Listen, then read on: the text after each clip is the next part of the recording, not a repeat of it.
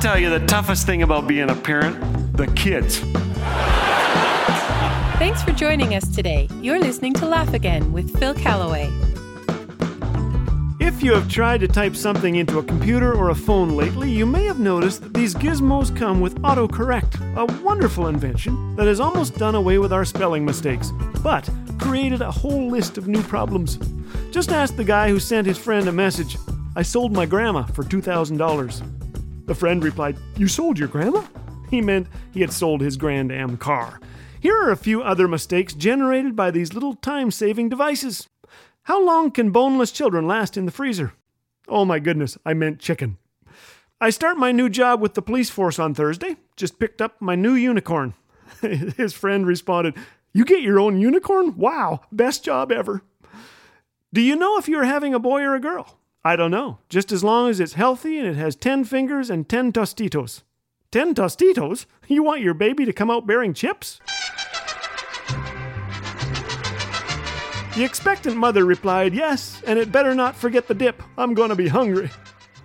A mom sent a message to her son, There's a burglar in the house. Oh my goodness, responded her son. Call the police. Get out of there. I meant there's a squirrel in the house. Are you kidding me? said the son. I almost had a heart attack. Here's another. Just watch the news. Weatherman says to prepare for flamingos this weekend. Oh no, responded the friend. Anything but flamingos. He responded, What? Flamingos? I meant flooding. Someone else confessed, The whole office is complaining because I have tuna in my underwear. I can't say I blame them, his friend replied. Whoops, he quickly typed, I meant tuna in my Tupperware. Apparently, if you try typing Neapolitan ice cream into some of these phones, autocorrect will change it to read promotional kitten basket. It's beginning to look like some of us need an autocorrect function to correct the autocorrect. And I can't help but think to myself, wouldn't it be nice to have an autocorrect in life? Not one that changes flooding to flamingos and toes to tostitos, but one that really works, one that fixes our mistakes before we even make them. See, eh, I don't know about you, but I have said things I'd like to take back, rephrase, blot out. I have written things I've later regretted. Unkind things, graceless things, things I wish could have been softened or muted or deleted altogether.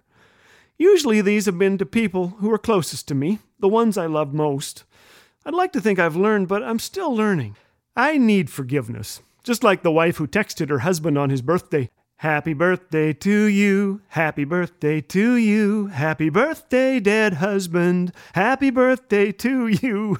Her hubby responded, Thanks, I assume you meant dear, and of course she did. Few things bring the laughter back as quickly as the offering of forgiveness. A million quarrels have been stopped dead in their tracks by it. Forgiveness is a wonderful idea, unless we have to practice it. Yet it's impossible to experience true joy until we look past the mistakes of others and say, I forgive you. It is the one true autocorrect. Grace can set things right when they're dreadfully wrong. Not long before she died in 1988, Marghanita Laski, one of the best known secular humanists and novelists of that age, admitted on TV in a moment of surprising candor What I envy most about you Christians is your forgiveness. I have nobody to forgive me. I've got great news. Someone has forgiven us and continues to. Micah 7:19 says that God will trample our sins under his feet and throw them into the depths of the sea. We can forgive the inexcusable because God has done the same for us. So, bring back the joy. Forgive someone today.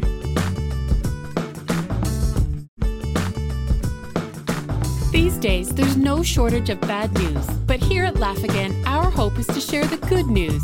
We want to see others laugh, think, and be encouraged in tough times with the promises of the Bible.